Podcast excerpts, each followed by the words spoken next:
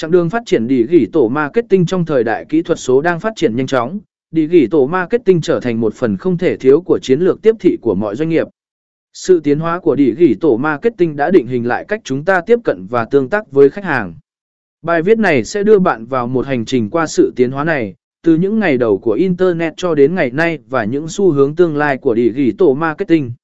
Đi gỉ tổ marketing trước Internet trước khi Internet trở nên phổ biến, đi gỉ tổ marketing có sự tiền thân từ các hình thức tiếp thị khác như tiếp thị truyền hình và in ấn.